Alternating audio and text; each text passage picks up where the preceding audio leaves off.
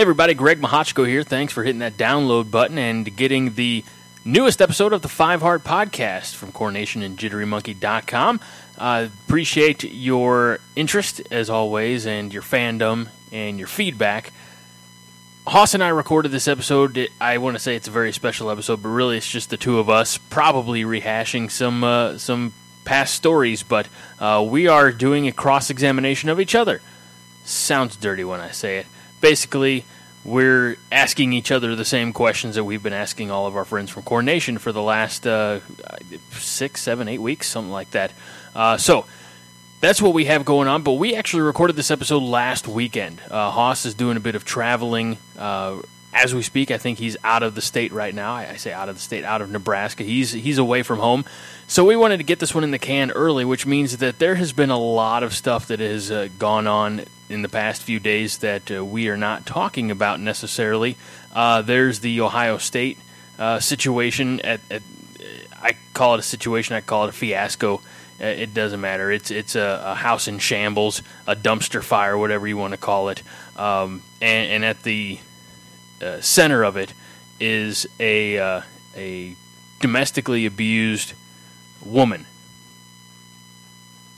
I'm not going to stand on a soapbox And, and preach. That's not. That's just that's wrong, you know. Um, so we're not. But but there's some some news there, some tidbits. I encourage you to uh, uh, check back with Corn Nation dot com. I'm sure you'll see articles, stories, uh, you know, links in in the uh, flakes, things like that.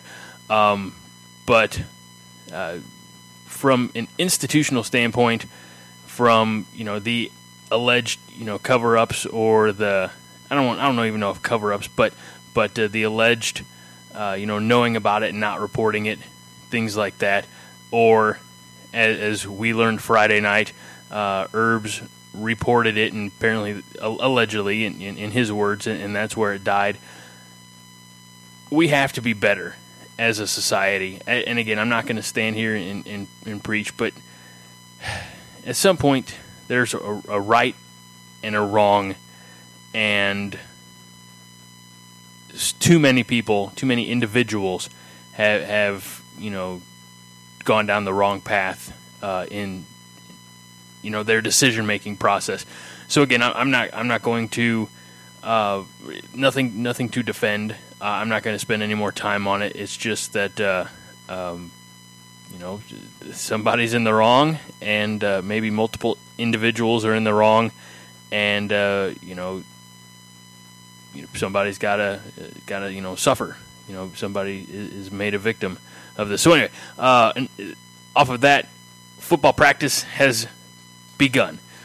Football is back in Lincoln, and it is amazing. It is, it brings a smile to my face knowing that we're just a few short weeks away from a college football Saturday in Lincoln, Nebraska. I can't wait. It's going to be fantastic. So uh, make sure that you are keeping up to date. I, you know, Coronation dot com, of course, is probably where most of you, uh, you know, are, are hearing this podcast or, or through Coronation. Uh, so make sure that you uh, hit them up daily for updates, things like that. Make sure you follow Coronation on uh, Twitter. On Facebook, make sure you get all the, the links there. Make sure that you follow the Five Heart Podcast on uh, Twitter or like the Facebook page. Um, a lot of people download the show. Not too many people interact with uh, us, and, and we'd sure like to change that. We, if you have opinions on Husker football or on the show, uh, we certainly like to hear them. So uh, it is at the number Five Heart Podcast on Twitter and Facebook.com slash five, which is spelled out, Hard Podcast. Um, Heart Podcast, not Five Heart. That'd be different. Um, but the Five Heart Podcast, and it is new with myself and Hoss Reuter, and it's next. Heart. You gotta have heart.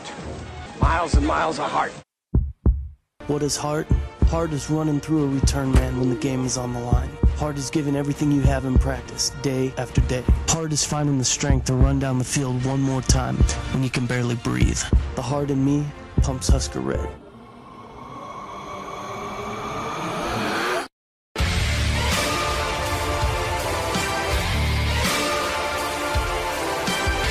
Hello and welcome to a brand new episode of the Five Heart Podcast, brought to you by Corn Nation dot com, hosted by Jittery Monkey dot com, part of the Jittery Monkey family of podcasts. My name is Greg Mahochko, and returning this week in the blue corner, no, I'm going to take that back, in the red corner, had to fix that. We'll, we'll fix it. We'll clear it up in post. Uh, Hoss Reuter is back. He is back after uh, uh, spending a week with family from out of state. How did you survive, buddy? You really just got to put the blinders on and tune everything out, even stuff that you don't really particularly like hearing from family. You know, we all got those members of our family. We did. That are kind of tough to deal with sometimes. I, I, I and, am that particular uh, so, member. Yeah, just, just put the blinders on and play ball. It, it is important to note, and, and you shared this in the Slack chat room, so I hope that it's all right if I uh, disclose it publicly. A miles yeah. a milestone was reached last week in, in your family. Correct. Um, I have a sister of mine who's a couple years younger than I am, mm-hmm. and she's twenty-five, and she's gone her entire life without dropping anything heavier than a damn or a hell. And that first of all, up, first uh, of all, we what was that? We, we we've got to applaud that. That takes effort in this day and I know, age, especially especially growing up with me as a brother. I think I was. I think I was dropping F-bombs by the time I was in third grade, having an older brother who taught me those words. So, um, yeah, I have a pretty long history of dropping expletives. But, uh, yeah, she dropped her first F-bomb. So now, it was yeah, quite the sight. Did everybody look at you? Because here, here's it, when I when when you when you relayed the story to uh, the, the rest of the, the Coronation team, and you said, uh, yeah, my kid's sister, you know, dropped her first F-bomb of her life. And I was stunned. And then I thought, well, I don't really know the dynamics of his family. Maybe there's a large gap between Hoss and uh, his sister, where maybe she's ten. Uh, but no, the fact that she's twenty-five, I, I'm I'm more impressed that it took this long. I am too, so, quite frankly. Uh, so I didn't even witness it either. I was in the other room. And... and congratulations to your sister. Uh, it, it it was time, uh, especially with football yeah, season coming. So welcome to the party, pal. That's right. You know? let's, let's, we'll get her a little trophy, a little certificate, uh, and uh, a hearty handshake, and, and we'll send her on her way. She she's she's a big kid now. Yep. Welcome to the majors. That's right. That's right. Uh, so no guest this week, uh, of course. Uh, last week, it was myself and Patrick Gerhardt, as you were uh, spending time with your family.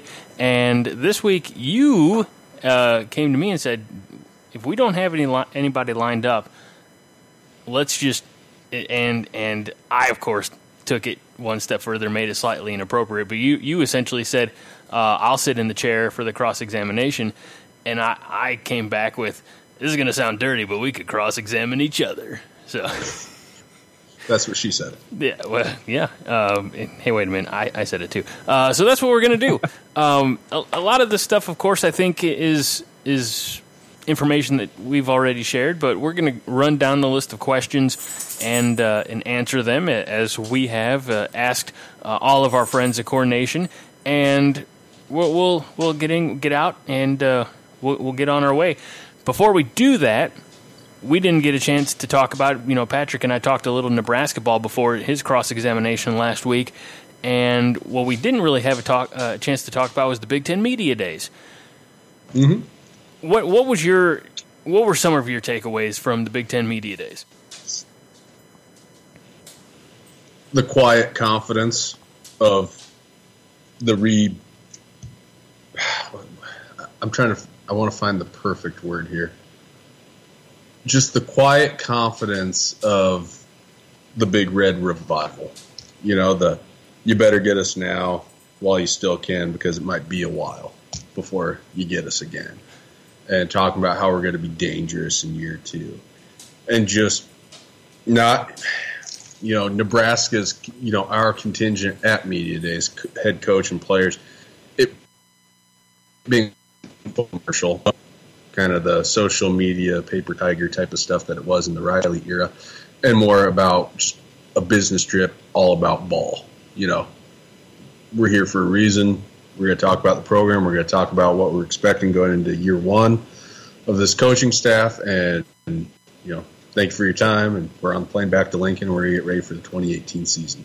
It's just workmanlike, and, you know, kind of saw some of the, you know, there's just a swagger about the program that those three players, Gerald Foster, Mick Stoltenberg, Stanley Morgan, portrayed along with Scott Frost.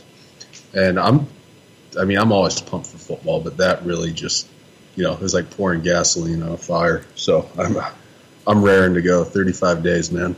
It, it seemed like Frost was, you know, had that same um, vocabulary is not the right word. Mentality. I mean, he's, he, you know, even keeled, but but he's got the same, you know, podium demeanor at Big Ten Media Days as he had, you know, going back to last, you know, fall with his introductory press conference. You know, when when uh, he said, you know, last last uh, at the tail end of twenty seventeen, uh, you know, somebody asked him about uh, adjusting schemes and game plans, and he said, well, you know, I hope that they're going to have to adjust to us, type of thing. That kind of, as you say, kind of quiet confidence, very like like business-like, uh, almost surgical, uh, mm-hmm. in and out.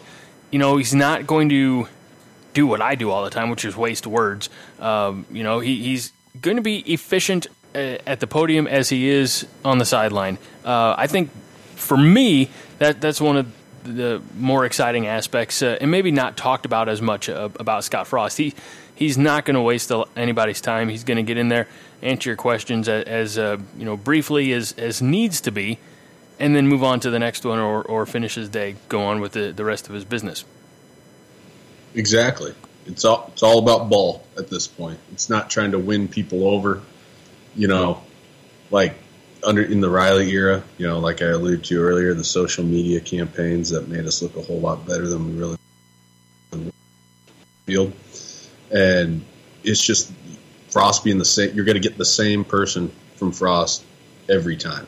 Even keel, business-like approach, and uh, I think that that kind of consistency of character, because a team takes on the personality of its head coach, will lead to a consistency as a program, top to bottom. It'll show on the field. It'll show in preparation. You're seeing it, the consistent results in the weight room in year one. Because, I mean, consistency, I think at the end of Scott Frost's career as the head coach in Lincoln, Nebraska, and I hope it's a damn long time that he's here, you know, twenty-five, thirty years. I think one word that'll probably be most used to describe the Scott Frost era will be consistency. It, it's, I don't know if funny or coincidental or ironic, I don't know the, the, the best word to you, but as you said, you know, hoping it's a, a long and successful tenure for Scott Frost. Uh, um, I go back to something that uh, uh, our fearless leader John Johnston tweeted uh, about a week ago, maybe, maybe a little bit longer. Said that uh, you know, he hopes that, you know, Scott Frost is the last head coach, you know, at Nebraska in his lifetime. And not to say that, you know, he, you know, John was saying, because he's had his health scares, of course, as well. You know, going back a couple of years. Not to say that he plans on kicking the bucket anytime soon, but he wants that dynastic return where you have the longevity, you know, uh, the the Tom Osborne type of tenure uh, on the sidelines. If you go, I'm, I'm going to, uh, you know, use the example in the N F L that I'm most familiar with, because it's, you know, the the team that I, you know, cheer for, and that's the Pittsburgh Steelers. They they've had three head coaches: Mike Tomlin, Bill Cowher, Chuck Noll, since like early nineteen seventies. That's the type of of consistency, to use your word, um, that I think John was alluding to, that you want to see, and I think that all, all Husker fans want to see. And they want Scott Frost, the, the homegrown kid, the uh, I, I don't want to use the word prodigal son, but to some extent it, it's almost fitting. But they want him to be, you know, I guess claiming his birthright. That that's the best way that I, I have to explain it. And I, I think I think. Of course, going back to last fall, his hiring unified the fan base, which had been divided for some time. And uh, I, I think mm-hmm. everybody's on the same page, looking forward to uh, the twenty eighteen season. Absolutely. You know, for so long, since my time coming into a fa- as a fan of Nebraska football, there's always been that kind of almost a civil war of sorts amongst the fan base. Uh, you had your Solich holdouts and, you know, people who didn't want to see Solich fired, and you have the people who wanted to move forward. And then, you know, no one was really willing to, you know, fight a battle on Callahan's behalf, but then it continued into the Bo Pelini era. You know, Bo Leavers versus Bo Leavers. Right. Um, then Riley guys against Bo guys. And so for the first time in since the early two thousands of being unified as a fan base, that goes a long way. Everyone's pulling the same direction, you know. The and I mean, this going on outside of North Stadium, you know, you can say, well, it doesn't have an effect on the product on the field, and it doesn't. But just for the sake that, you know, there's nothing, there's no noise, you know, there's no noise on the outside of it. It's just like, hey, let's let's get it done.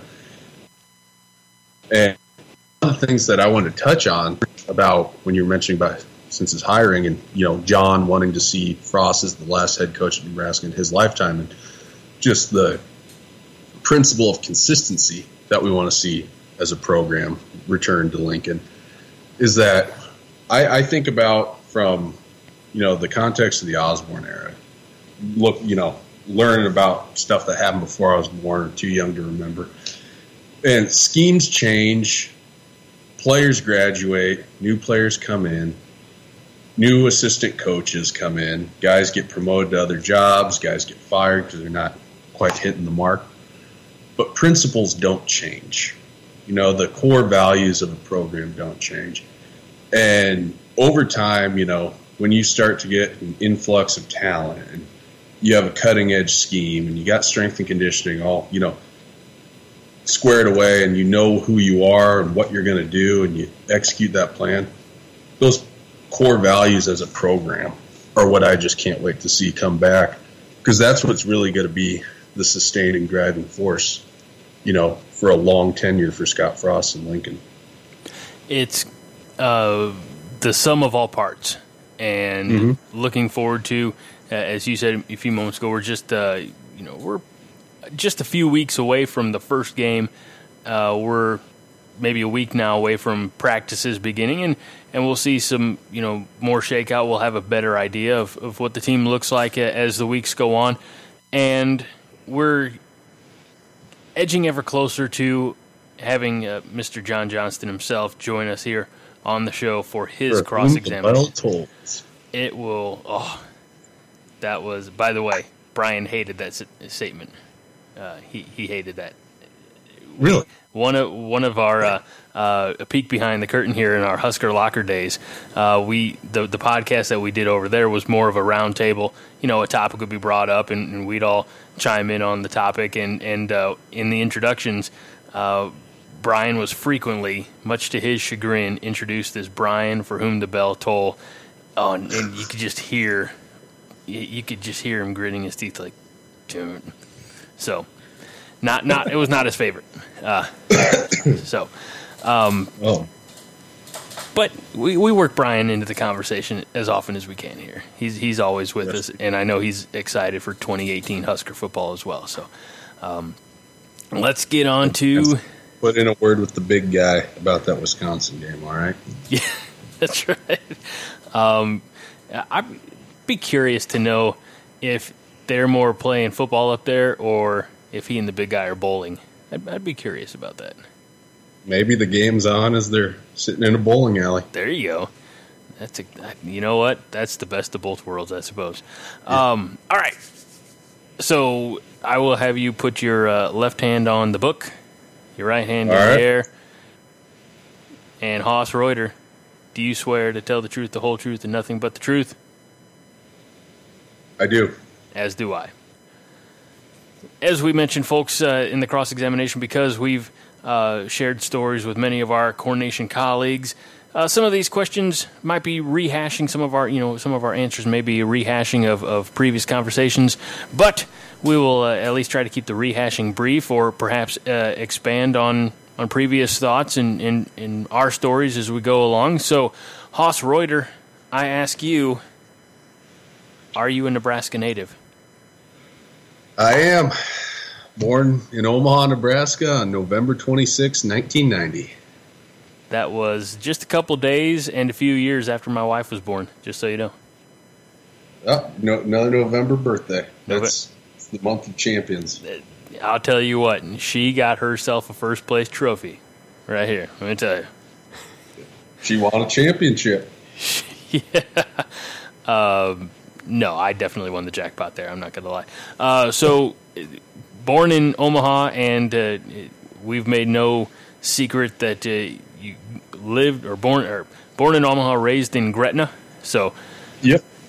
Been been in Gretna yep. your whole life? Pretty much, yeah. Um, it's not a bad place. It's definitely not the cow town it used to be. It's growing, which is good. Always like to see a little bit of an urban sprawl, you know, continue on its way out here, because at one point Gretna was just a cow town, you know, nothing more, nothing a little more than a wide spot in the road. And so see stuff like the Outlet Mall go in and Southwest Omaha edge ever closer to Gretna. It, it's, it's cool to see. It's only a matter of time until Gretna becomes uh, incorporated into Omaha. Well, it can't happen because of the county line. Oh, okay. Well, fine. Unofficially, it'll just be absorbed, you know. Developers in Omaha will find a way to, you know, get people in Sarpy County to, you know, buy in, sell off their land, stuff like that. So, you know, anymore, it's just like Gretna's just another neighborhood in Omaha. That's really all it is. So, question one A, or I should say one B to you then, not from a driving through, but what's the furthest west in Nebraska that you've ever been to, you know, like visit, uh, you know, where you actually stayed a night? Uh, that would be Lake McConaughey. Okay. Camped there for, for a week when I was, oh, fifteen, sixteen, did some fishing, um, got just bit up by the swarms of biting flies right on the beach, um, discovered the how awesome dry heat is compared to humidity.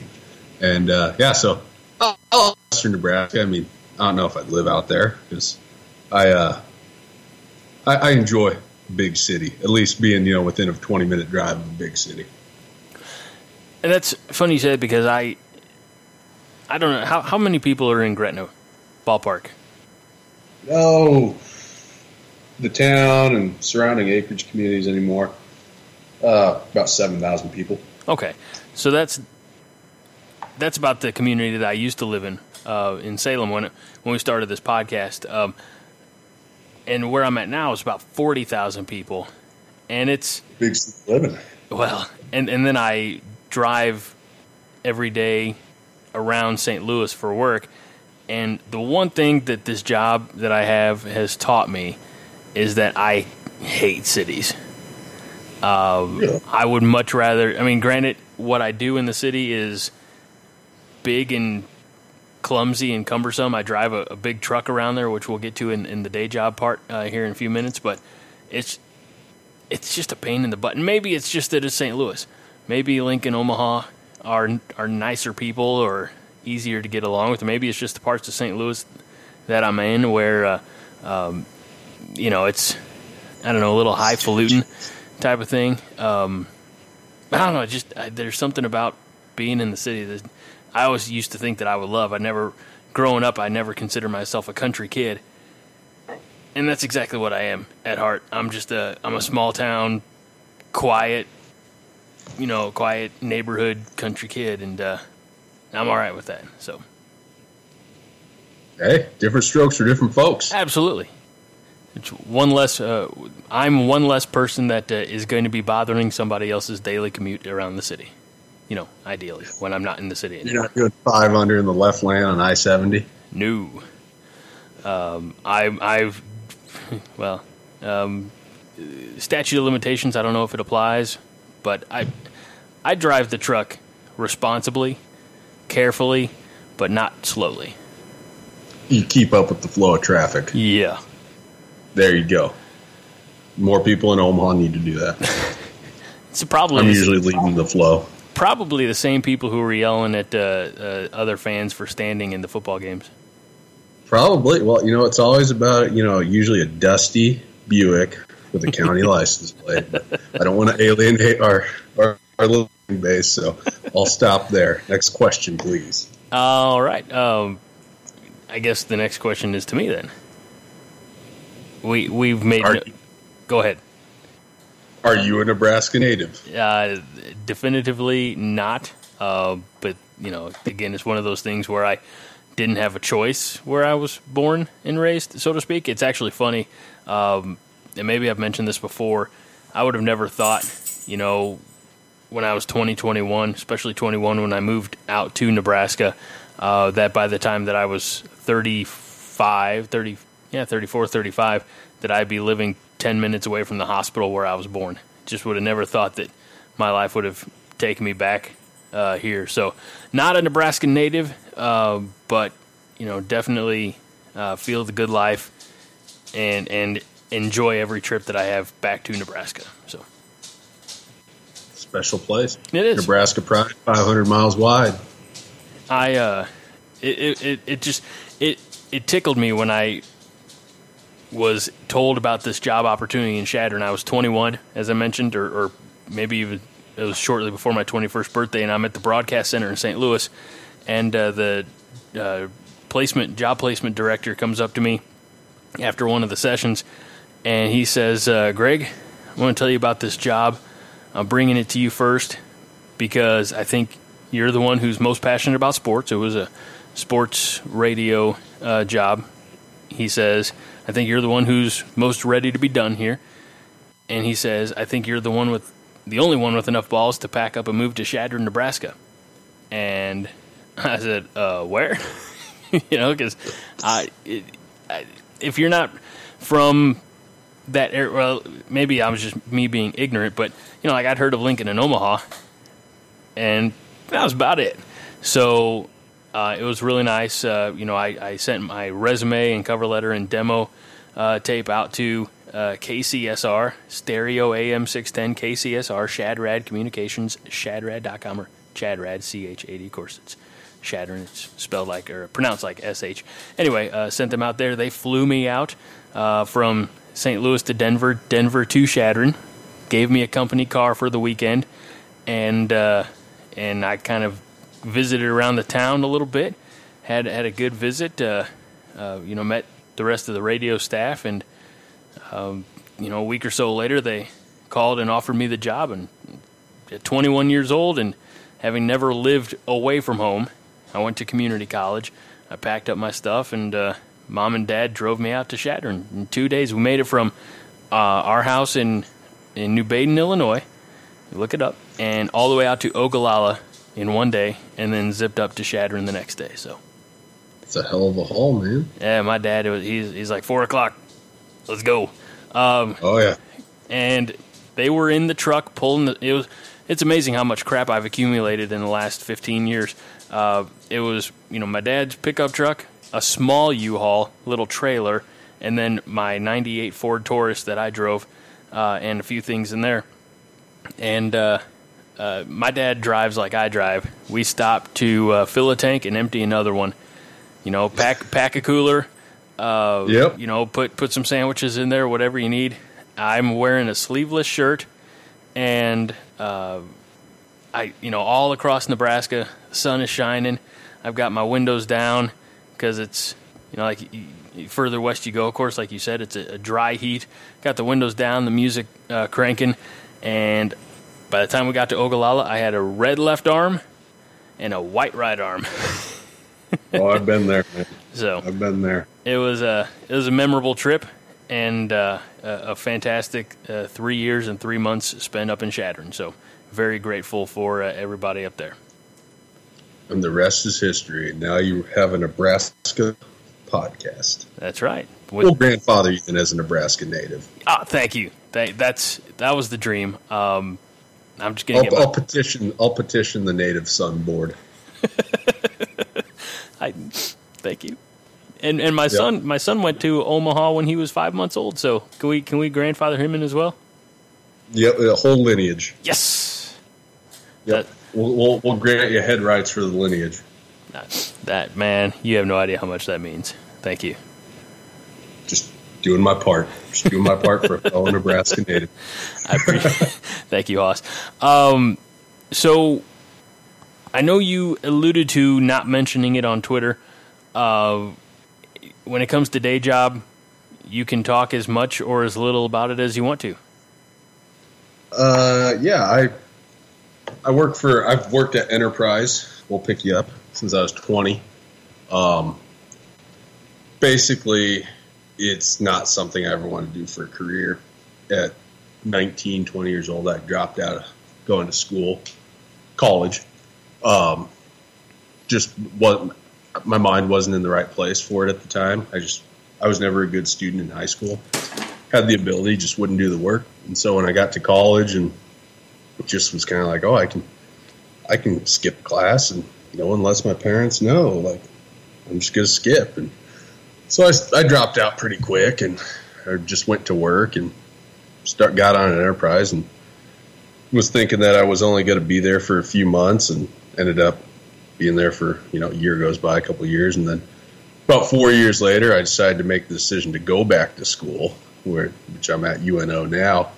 And I just figured, you know, been here this long, might as well just stay here instead of starting a new job while I'm starting, you know, school. And so I put in seven years there. I kind of a jack of all trades, do a little bit of everything around the place. Just kind of feel like an offensive lineman there, do a lot of the dirty work, and, you know, don't get a whole lot of the glory.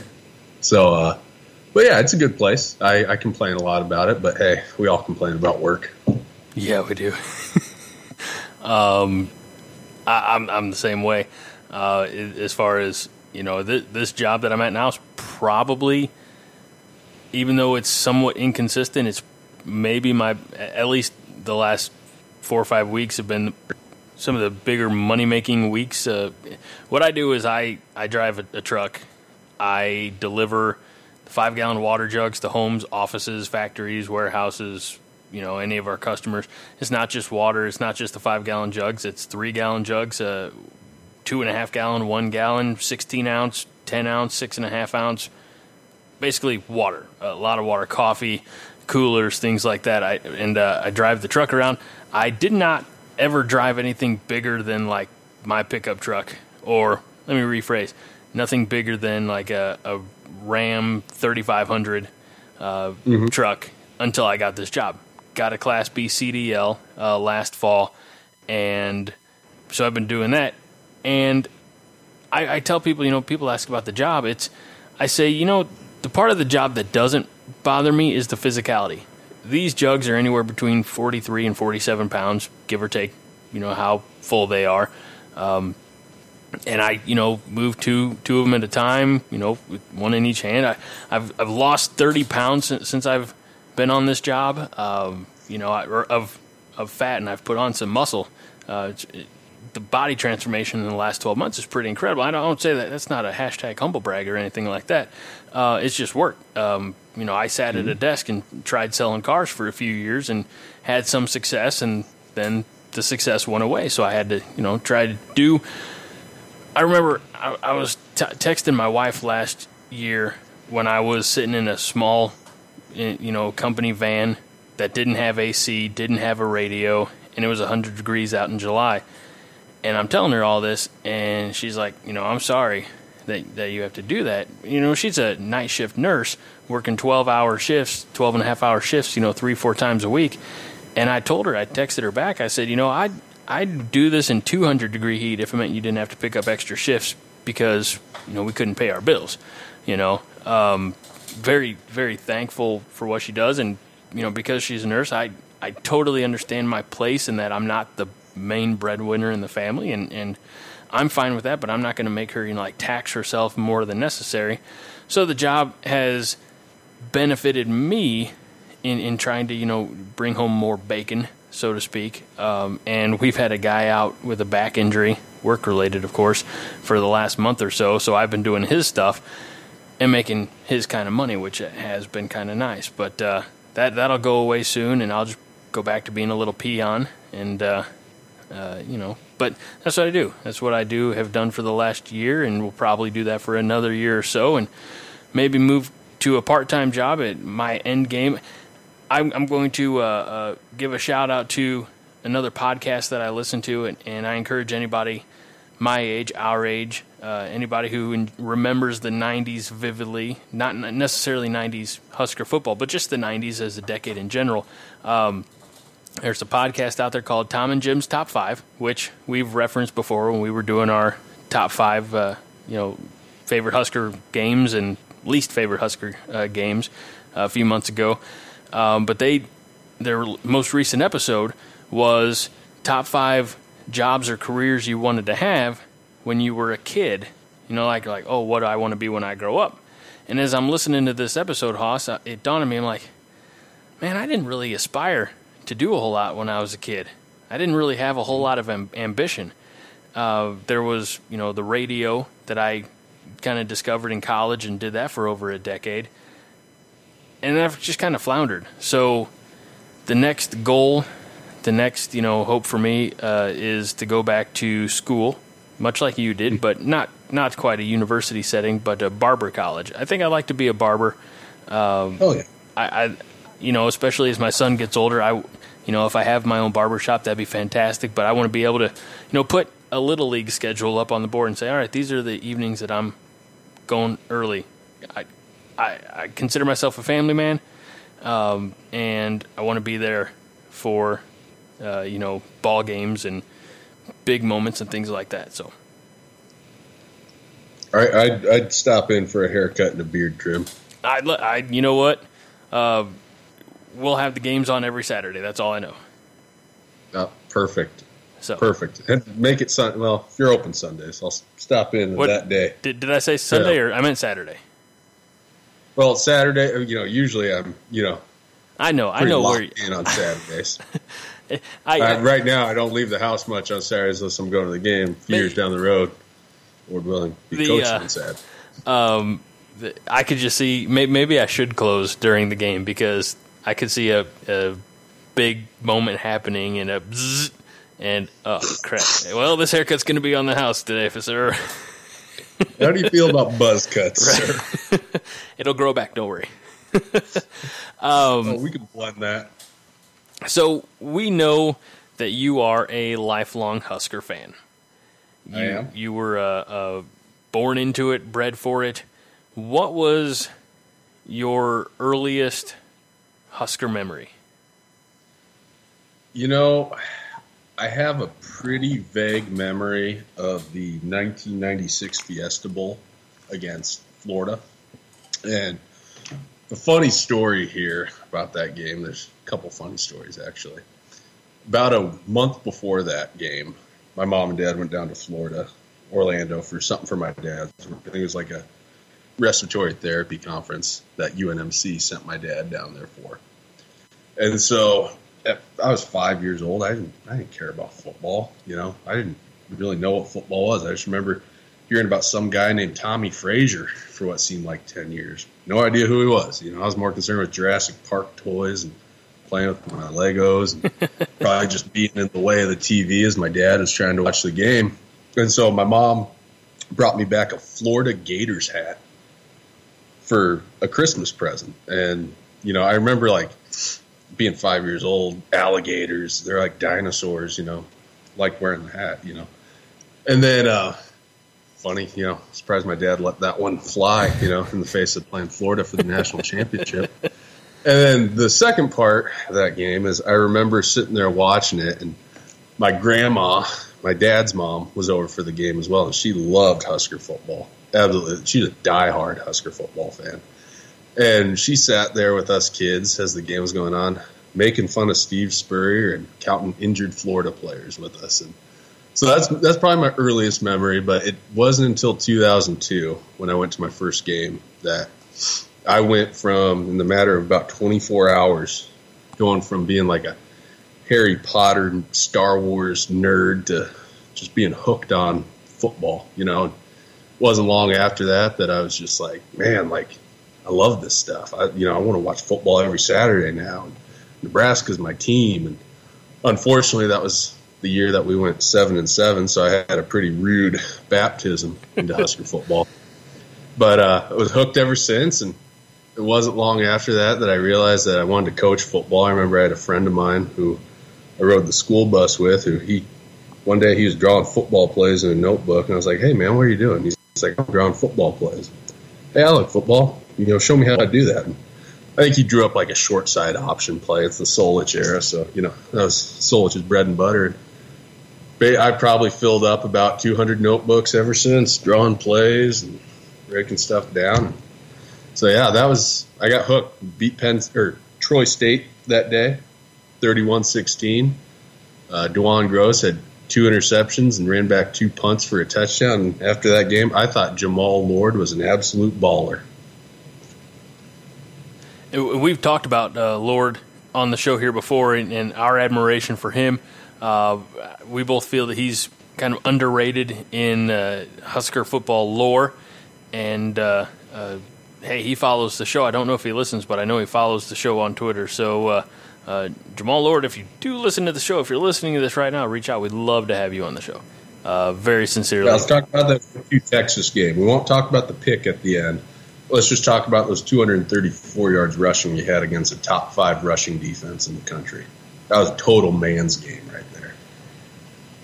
It was the kind of effort that, uh, you know, uh, you know, a decade later, uh, you know, Taylor Martinez would be,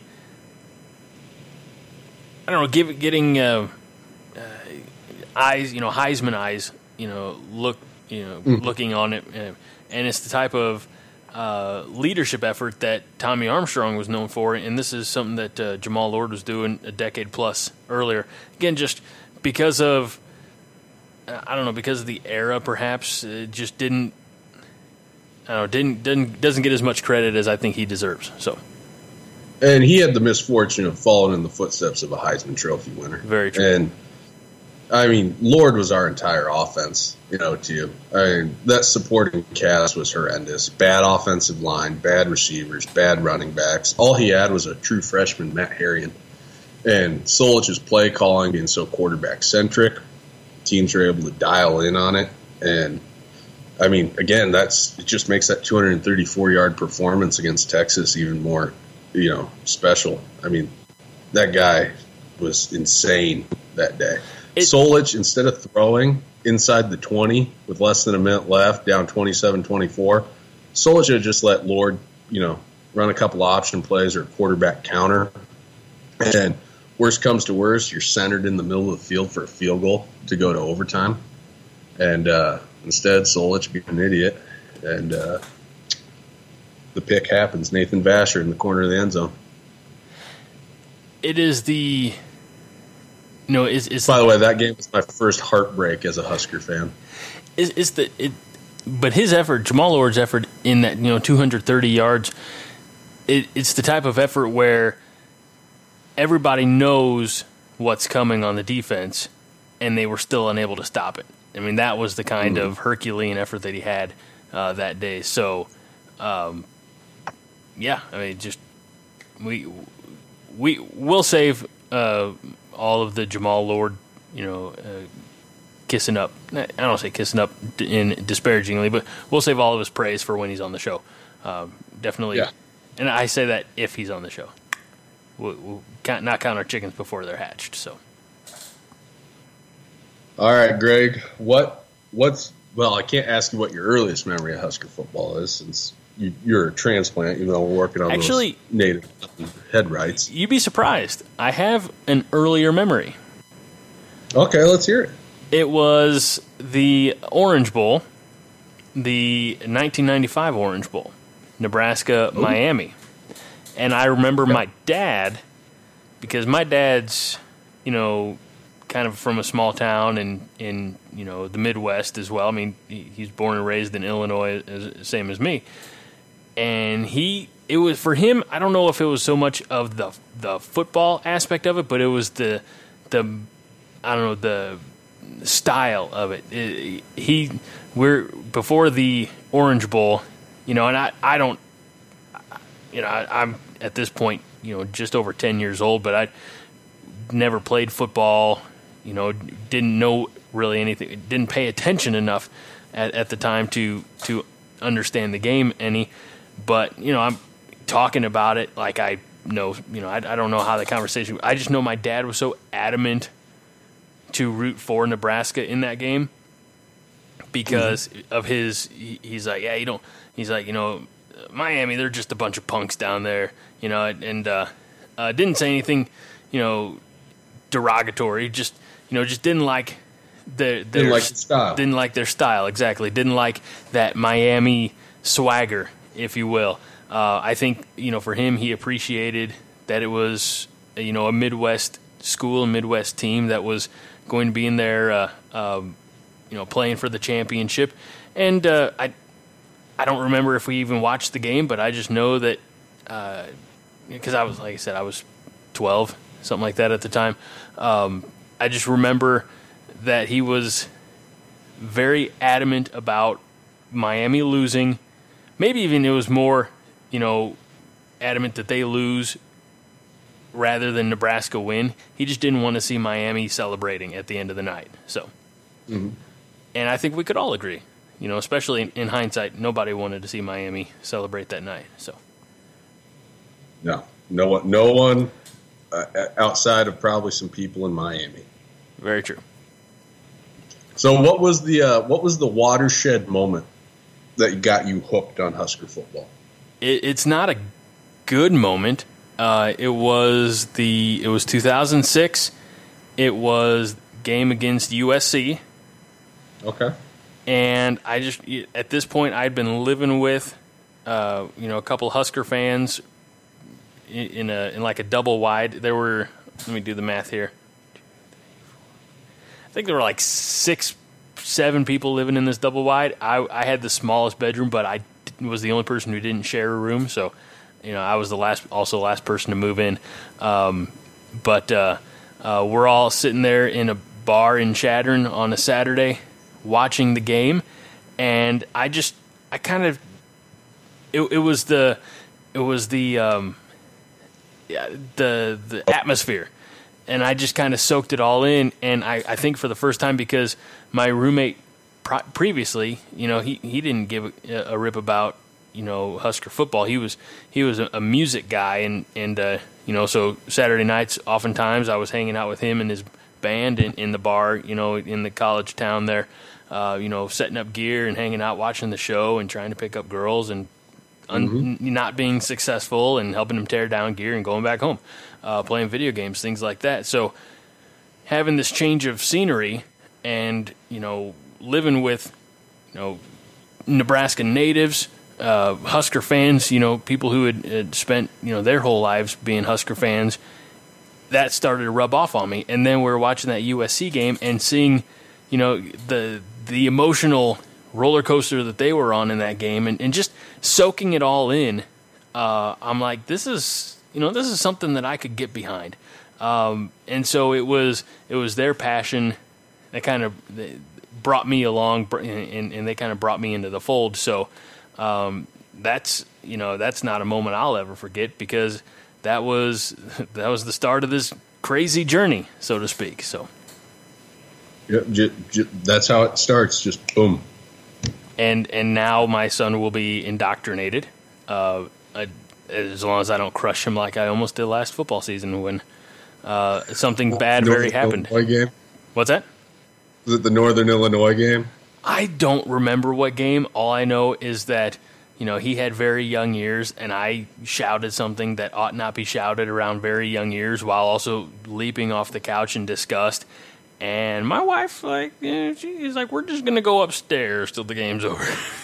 So, hey, man, I... That sounds about like my day during the Northern Illinois game. I was I was barking at everybody. All right, Hoss, who is your let, let's let's I almost don't want to bring up the fired coaches one. I think we've talked about it enough, haven't oh, we? Oh, got to. We got to. I oh. got to I, I got to rustle some jimmies as some of the people well, let, in the CornNation community. Let's do that then. Uh, we're skipping around here. Uh, of the four fired coaches, you know their names, which do you most wish would have been successful? Bill Callahan. See, now, when we were on a, a couple weeks ago with, uh, I think, Salt, and, and, and that's what he said, then you jumped right in. I, I heard your sigh of relief. You're like, finally, somebody gets it. Explain yep. this to me, because I met Callahan at, in person, and I didn't care for him as a person or as a coach. So so help me. Help me explain or help me understand. Well, one of the, one of the things about Bill Callahan, and this is with the benefit of almost, you know, over ten years of hindsight, the recruiting apparatus that he put into place in Lincoln, I mean, pulling a top five class his second year on the job, that oh five class, and just having classes that were, you know, top twenty, um, like the oh six class was, and oh seven, and God, that oh eight class would have been, yeah, if he if we would have had a better year in oh seven and he hadn't gotten fired, that oh eight class probably could have been top three recruiting class in the country the way it was shaping up. And he's, you know, that there was a lot of changeover at Nebraska, and recruiting was becoming more of a, you know, it was more closely followed, and, you know, with rivals dot com and all that. And, but he had the recruiting apparatus in place. He brought in a lot of good players. Um, I mean, the last years were with Callahan's players, oh nine and ten. I mean, he, he brought in good offensive linemen, good running backs. He brought in good defensive linemen, linebackers, especially guys in the secondary, like Eric Hagg and Prince Amukamara, Larry Asante. Was uh, Alfonso? The, I was gonna say, was Alfonso Dennard a, a Callahan recruit? No, he was in Bo's first class. Okay. He uh, Bo recruited him after he took over the job. Okay. And so you look at all that talent that Callahan brought in, and then look at I. Also guilty of always going back and watching old Nebraska games on YouTube, you know, from games I hadn't seen for a long time. And even in oh seven, when we were just, I mean, we were getting shellacked on a regular basis, the offensive line play was damn good that we had. Um, it's no coincidence that Callahan's the best offensive line coach in the N F L. You know, with, he's with the Dallas Cowboys a few years ago, and now he's with the Washington Redskins. And he developed a lot of good offensive linemen here at Nebraska. And obviously offensive line being my favorite position in the sport, you know, that that's kind of another check in the box for Callahan. And a lot of people hated the West Coast offense. Back in that era, I did too. You know, um, the, the insistence on the stretch play, you know, the outside zone stretch play mm-hmm. that would get strung. And just the short routes that were short of the sticks and, you know, teams are able to stay in cover two and squat their corners down low and just smother us. That was really irritating. I wish Callahan would have adapted more spread principles in that era. But one thing I really always liked about Callahan was in big games, the bravado in his play calling. Uh, you know, in big games, you knew the middle screen was going to get, you know, thrown out there. You know, they hit Corey Ross on a middle screen. He was, uh, you know, he'd pop for a big game against Iowa State in oh five, Colorado in oh five, uh, other games that, you know, I'm not really thinking of right now. Uh, the halfback pass, Brandon Jackson, or Marlon Lucky to Nate Swift in that Texas game.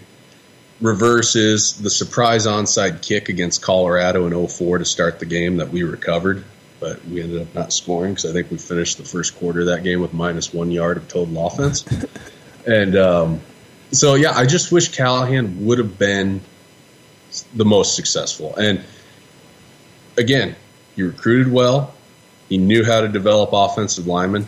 If he just would have adapted more of a wide-open kind of spread philosophy, and he could have blended that into his overall pro-style um, philosophy that he believed in, that, you know, he knew how to coach it, he knew how to teach it, install it, he believed in it. Along with, if he would have just let Kevin Cosgrove take that Minnesota Vikings linebackers coaching job in oh six, or following the oh six season, and gone and hired who he wanted to as a D C, get an elite D C, someone in that era would have been like a Will Muschamp. It, you know, like Salt said last week or two weeks ago, Callahan probably still wouldn't be here. He probably would have rehabbed his image enough to go back to the N F L, but we would have been more successful. And so, yeah, I mean, I I might be no, you know, some of the people might say that I'm a little bit of a pariah now. Uh, still, you know, saying, hey, Callahan, wish he would have been successful, but it's the truth. You know, he modernized Nebraska football. He brought a lot of people in this state still complain about throwing the football, throwing the damn ball, run the damn ball, you know. But, you know, he modernized it to the point that people are more comfortable, even on a very small level, with throwing the ball than they were, you know, under Solich. So, um, yeah, I, I in the pantheon of Nebraska football, and I misused the word pantheon there because that, you know, has the connotation of doing something great. Um, whatever's the opposite of pantheon, okay, you know, whatever, you know, I, I'm drawing a blank here. Dumpster fire. Dumpster fire of Nebraska football for the past twenty years, and it just kind of depends on how you feel about ninety-eight to oh one. In the dumpster fire of the past twenty years, I don't think Callahan did the most damage.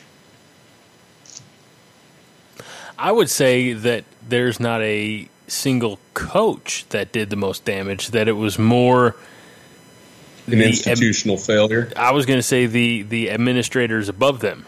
Um, you know, yeah. S- Steve Peterson didn't do any favors. Sean Eichhorst uh, uh, had his uh, failures, but you know, he had, I don't think people are go- going to rush to give Eichhorst any credit, but he, he did a couple things right. Um, I, nothing's jumping to the top of my brain right now, but I'm sure there are a couple things right. Um, but yeah, it's not, you, you can't put the state of Nebraska football solely on the four coaches who guided the program for the last twenty years. It's, it, that's an impossible task to do. Um, and, and like I said, it's more, it, it's at least equally uh, administrative as it is, you know, the actual product on the field. So um, my answer might surprise people because I hadn't really trumpeted this uh, coach for some time, but of, of those four that, that we know, the one that I most wish would have been successful probably would be Bo. I think he did a lot of things right. I think he couldn't get out of his way, and it almost seemed uh, at times that he was allergic to success. Um, you know, for every two steps forward with Bo, it was like, you know, the maybe not Bo, but, you know, the program, it was three steps back. You get to the Big Ten championship, you get trucked. Um, you know, you, you win nine games a, se- uh, a season, but you... You know, the, the couple of the losses that you have are, are big, ugly losses. Um, you, you know, you bring uh, Team Jack to the spring game, and that's you know, one of the most memorable spring game moments of any college program in the last fifteen years. And then you are recorded, and, and uh, Patrick and I talked about this last week. Probably, maybe not illegally, certainly unethically, um, but you're still, you know, on tape, on record, uh, saying some really disparaging things about the fan base who, uh, you know, is wants to embrace you and love you and, and cheer for you. Um, it just, you know, I, I, I just think the guy couldn't get out of his own way, and if he does a few things different here or there, uh, you know, he, he might have been more successful, uh, and you know who who knows, there might not have ever been a Mike Riley era, because if if Bo would have surrounded himself uh, with the right people instead of with his people on the coaching staff, there's no I don't know if there's a limit to you know where uh, he could have gone and, and where this program could be in twenty eighteen. You know, that that's kind of it's interesting that you say that, because I'm pretty well known as someone who was not a Bo guy at all. But after sitting through the Riley era from twenty fifteen to twenty seventeen, history, because of the, maybe it's because of the Riley era, maybe not, I don't know. History, from my perspective, I'm starting to look back a little more kindly on the Pelini era. And not to the point that he's the one that I wish was successful, just in the spirit of this conversation. Obviously, like every coach we've had since Tom Osborne, I've wanted them to be successful. You know, I don't sit there wanting people to be fired unless the proof is in the pudding and, you know, It's the only way forward. Sure. Like I was with Bo, you know, from the time Wisconsin hung seventy on us forward.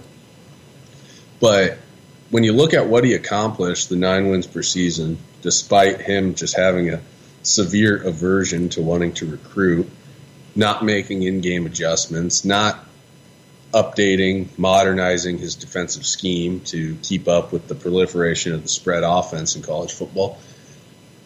Nine wins per year is pretty damn shocking when you consider that all those things weren't being done. Imagine what he could have done if he would have embraced all those things and done all those things to keep the program fresh and on the cutting edge instead of getting stale and then getting housed by teams that a seven and five Wisconsin team that you have no business losing to, let alone giving up seventy points to. So, yeah, I mean, if Bo could have done some things differently, you know, things would be different right now. Hoss, as we turn things around and, and kind of come back to, you know, positive aspects, who, who's your all-time favorite Husker?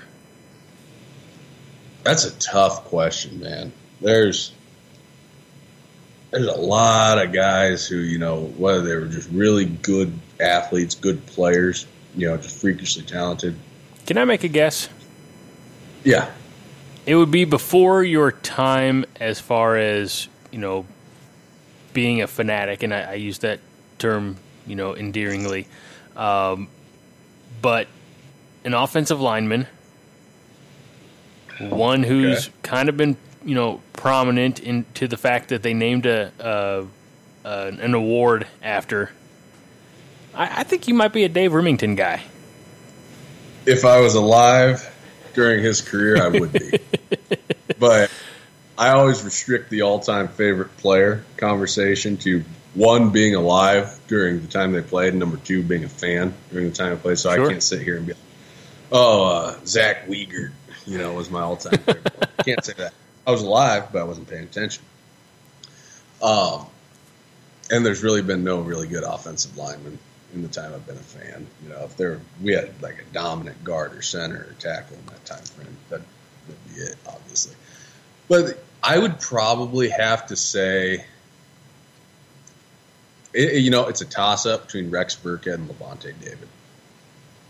Yeah. You know, both those guys were just, you know, linchpins on each side of the ball, on their respective side of the ball. Rex brought it every game.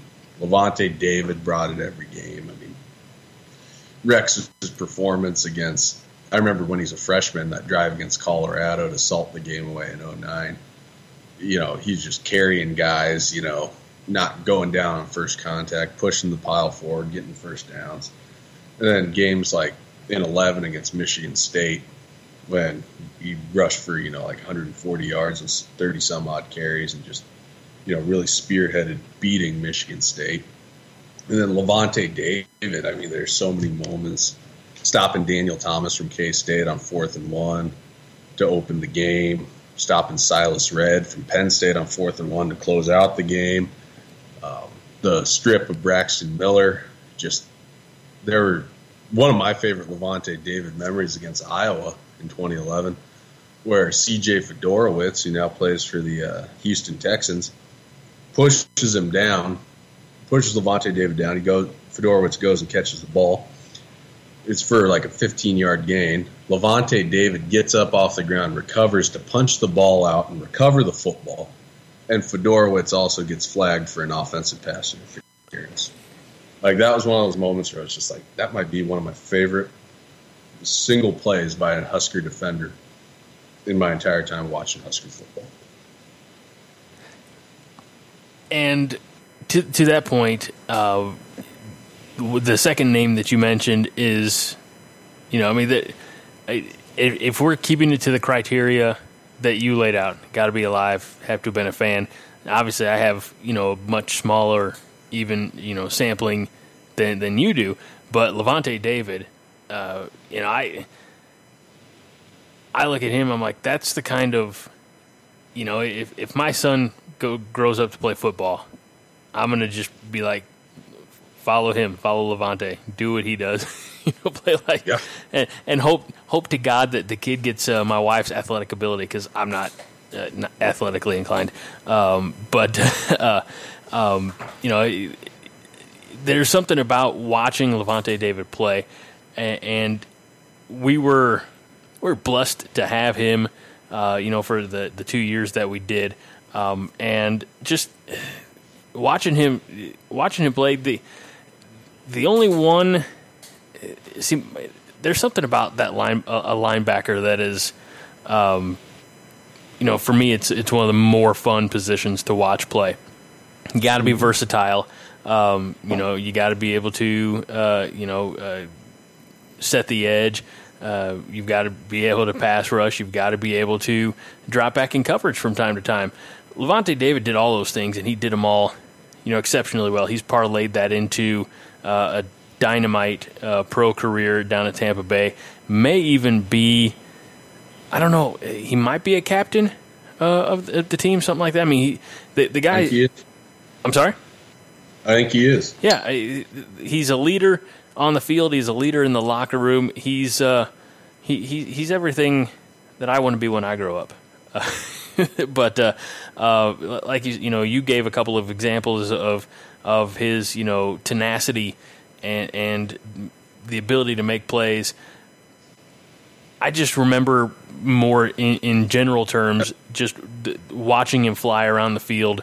Uh, he's a sure tackler, uh, and that's something that Huskers have needed for some time. So, um, you know, I have missed, you know, since since he's departed uh, in aspects, but just can't say enough about the guy. Uh, I'm, I'm a huge Lavonte David fan, and uh, you've brought back some memories for me, some things that I want to go back and, and check out on YouTube as well. So I, I thank you, Hoss. Hey, just doing my part. What is, since we talked about all-time favorite Husker, what is your all-time favorite Husker sports moment? Oh, man. I know, right? This is tough. Yeah, because there, there are some moments that were really cool, but they occurred in losses. You know, like when Marlon Lucky threw the touchdown pass to Nate Swift to mm-hmm. take the lead against Texas in oh six. I was at that game with my dad. Ah, man, that, that place was rocking. The stand, the West Stadium stands were shaking. It was like being at a rock concert. That was one of the coolest, you know, moments and just watch, you know, watching Husker football, you know, right there, that moment in the game, how it ended, it's just a whole nother story that I don't feel like delving into right now. Right. Remember, these but, these, these are happy happy thoughts, happy thoughts. Yeah, yeah, yeah. Well, it's like Barry Switzer said, you know, you don't remember the wins, you remember the losses the most, you know. And most people, I hate losing more than I actually like winning, so losing just kind of sticks with me. And of course. Kinda, that's probably why I'll have ulcers when I'm a coach, you know, because won't be able to get over losses. But, um, man, you know, beating Colorado thirty to three in oh five was one of my all-time favorite wins as a Husker fan.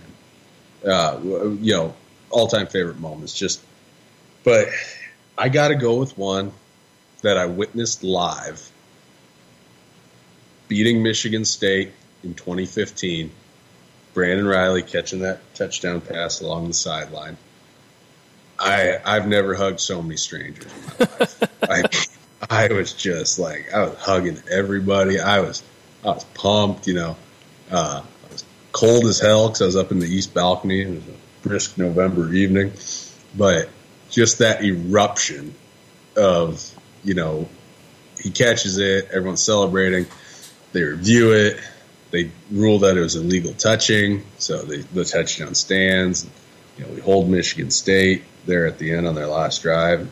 When D J Cool's "Let Me Clear My Throat" started playing, I mean, that whole stadium, old people, young people, didn't didn't matter. You know, it was like Lyle Bremner's man, woman, and childhood that put him in the aisles.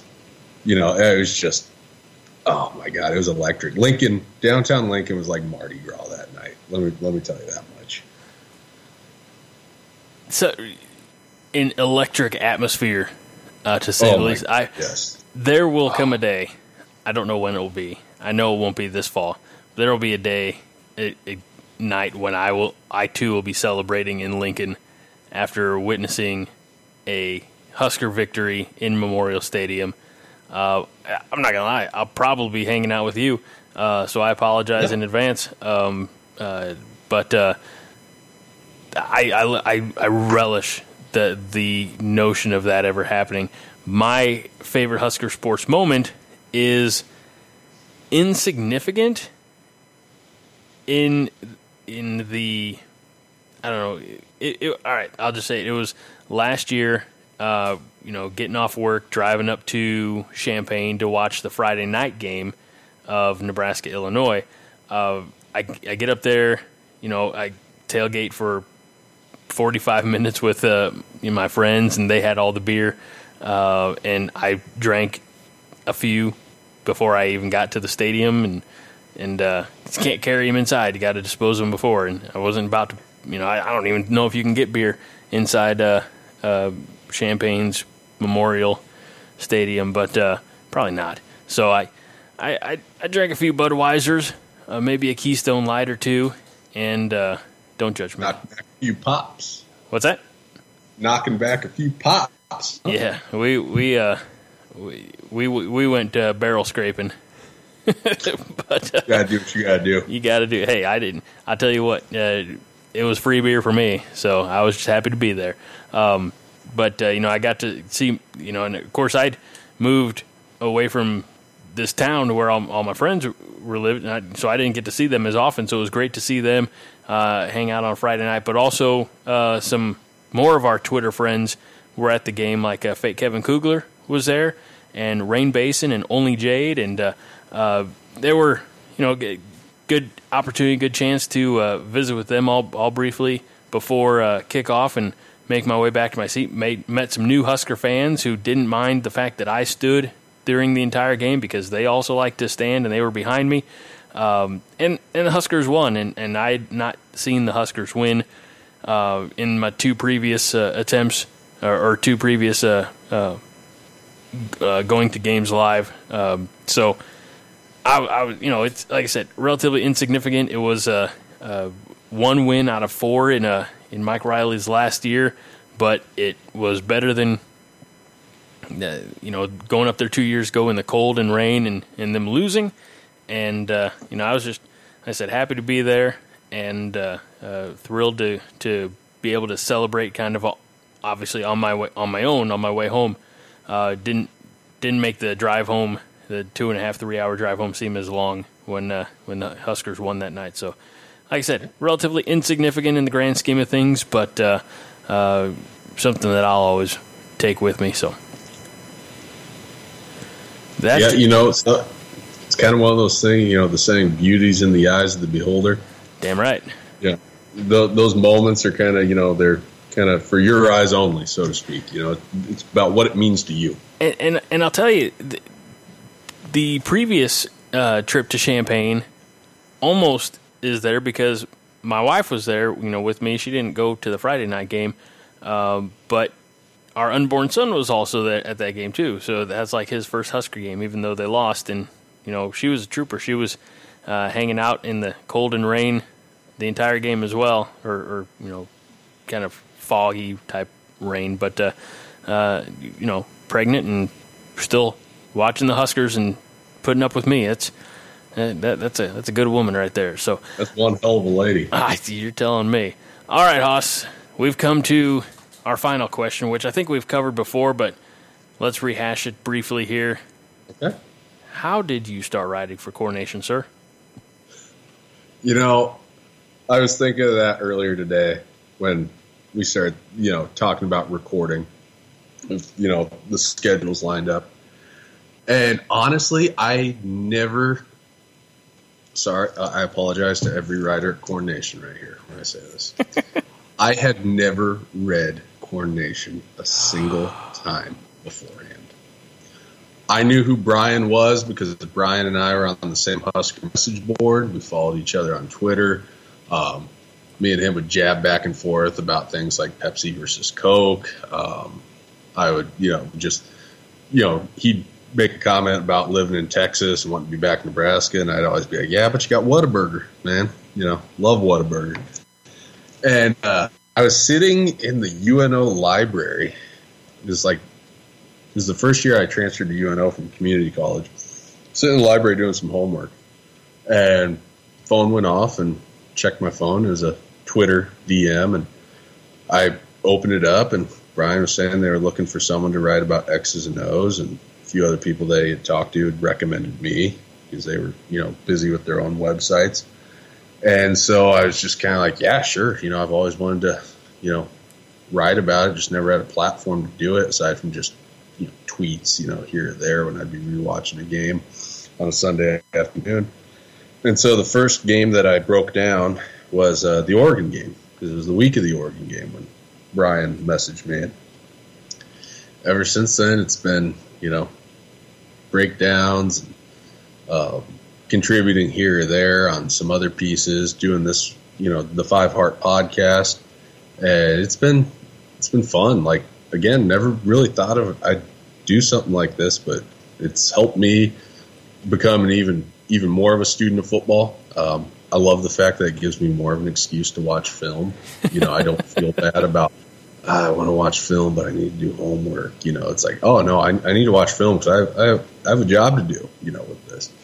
So, yeah, it's I love it. And, you know, thankful for Brian to for giving me the opportunity to do so. And uh, he used to I used to drive him nuts because I didn't know how to cut video for a while. Oh. In bed, and I'd, I'd be, I'd be messaging him on Twitter or Slack at seven a.m. on a Sunday morning as I'm getting ready to rewatch the game. I'm like, I need this play, I need that play, I need this play. You send him timestamps and you know what down it was, and then you know as I'm doing the breakdown, I might scrap a play, you know, because I'm like, I don't want to add that in. I'm gonna do something else. And then he'd be, hey, why'd you give me this one when you know you didn't even use it? It's like, hey, something. So I didn't learn how to cut video until the first breakdown after he passed. Um, the Illinois game that you mm-hmm. just referenced, the Friday night game last year. The second I learned how to do it, I was like, holy crap, this was easy. Like, he should have just told me, you know, quit being lazy, learn how to do it. You know, it can't get much more simple, but he was always available at a moment's notice to do it. And, you know, again, thankful for the opportunity. Brian has what been... About- Go ahead. Go ahead. No, no, no, go ahead.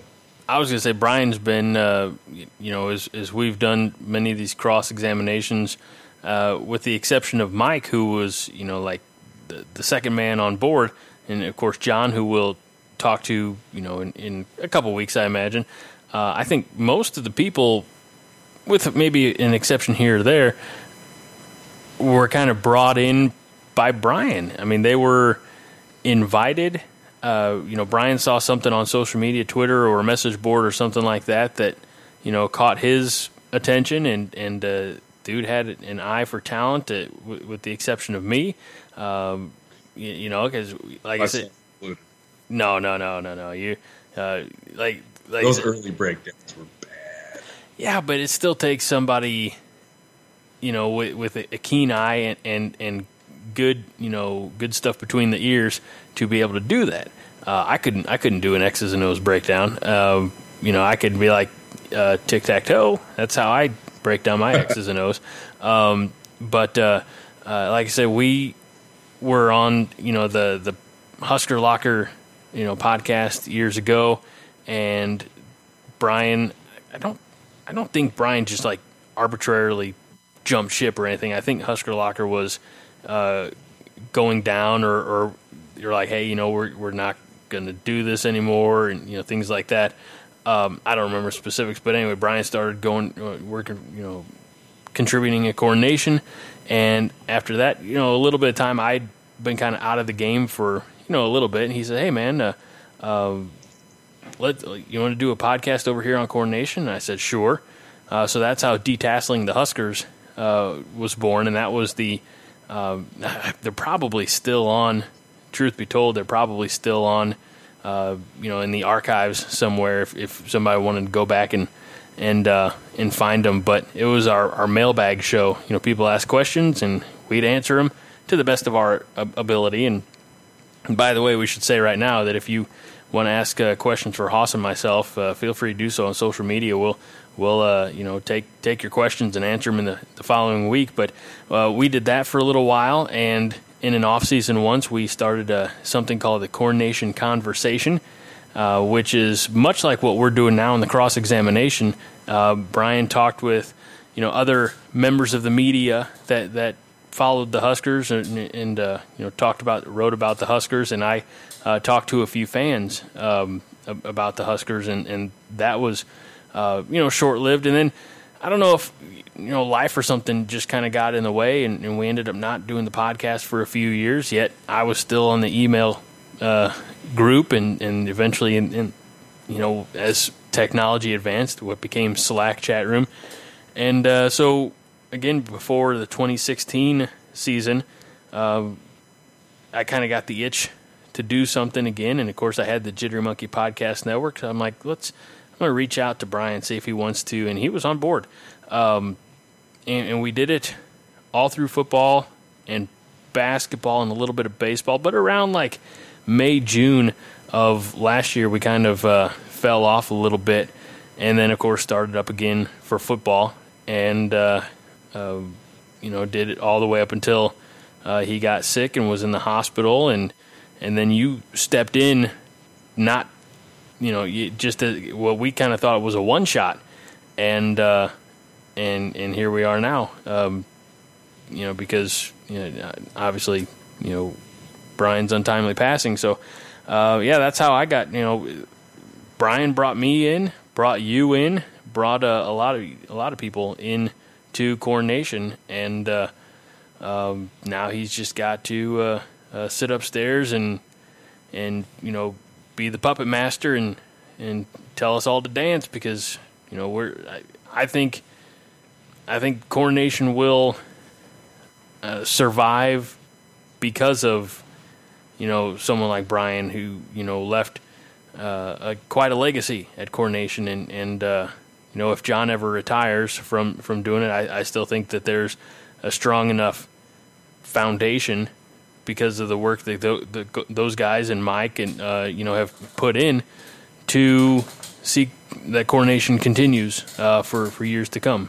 It's because uh, because of guys like Brian who made sure that there was a, a the staff was strong. It wasn't just two three two or three guys trying to carry the load. It was it was a uh, numerous, diverse group of uh, wacky characters, essentially, um, and, and, and Brian had a, a motley crew. Yeah, exactly, a motley crew, and Brian had a, a hand in bringing many of them, many of us in. So, uh, forever grateful, because this is, you know, I've been fortunate enough to, uh, you know, be able to talk with you on a weekly basis, and, and you know, I've met Ty and met David, and uh, you know, when I get back to Lincoln, I'm I'm gonna meet a whole. You know, host of the rest of them. So, like I said, I met Brian, you know, a couple times down in Dallas, and uh, had my first In-N-Out burger experience with uh, Brian. So that was fun. Took him a case of ski as a as a thank you. So, um, yeah, that Brian Brian's the reason for the season, man. Yep, he's a he's a central figure. Wait, did you say cross examinations? Did did you say sexual figure? Central figure. Okay, just make sure. Uh, you know, I, I, I've often wondered about John and Brian. No, you, you know, I had, you, we we were it, it was getting too heavy. I had to lighten it up a little bit. So, um, yeah. All right, man. So we have officially been cross-examined. What? How's it feel to? Uh, how's it feel to check your name off that list? Well, hopefully there's no indictment coming. No, there's not. Maybe a deposition. Yeah. So. Oh man. You know. We're going to have to warn our listeners when we have John, our fearless, venerated leader, John Johnston, on. It might not be a cross-examination. We might be serving an arrest warrant. uh, it'd probably be for uh, uh, holding us against our will or something. I don't know. Uh, yeah. So, no. Yeah. Uh, we love it at CornNation. We're uh, very thankful for Brian for bringing us in and for John for putting up with us. And uh, for you, the listener, who uh, takes time out of your uh, schedule to download the show, listen to the show, we appreciate any feedback that you uh, have for us. It's always enjoyable. even if you want to shit on us, that's fine too, um, because we're yeah, humans. And remember, tweet at us, not at players. Yes, yes, uh, very important. I am at the hooch thirty-six. He is at Hoss Reuter, R E U T E R, and of course the show at the number five Heart Podcast, all crammed in there, no underscores, no dashes, no anything like that. Uh, so tweet at us, tweet at CornNation. Eh, they don't. They probably get enough tweets. Tweet at the three of us uh, because, uh, like I said, I like the interaction. Uh, if you like the show, great. If you hate the show, that's fine too. You're still listening, um, and, and that's fine. Keep keep keep those numbers arising. So uh, for my friend, my broadcast buddy, and my fellow Husker fan, Hoss Reuter, I am Greg Mahochko. We thank you so much for listening to this and any other episode of the Five Heart Podcast that you have uh, downloaded, listened to in the past or future. And we remind you this week and every week that Five Heart is all the heart you need. Go Big Red. Win the damn off season. This is a production of the Jittery Monkey Podcast Network. For more jittery shenanigans, go to jittery monkey dot com.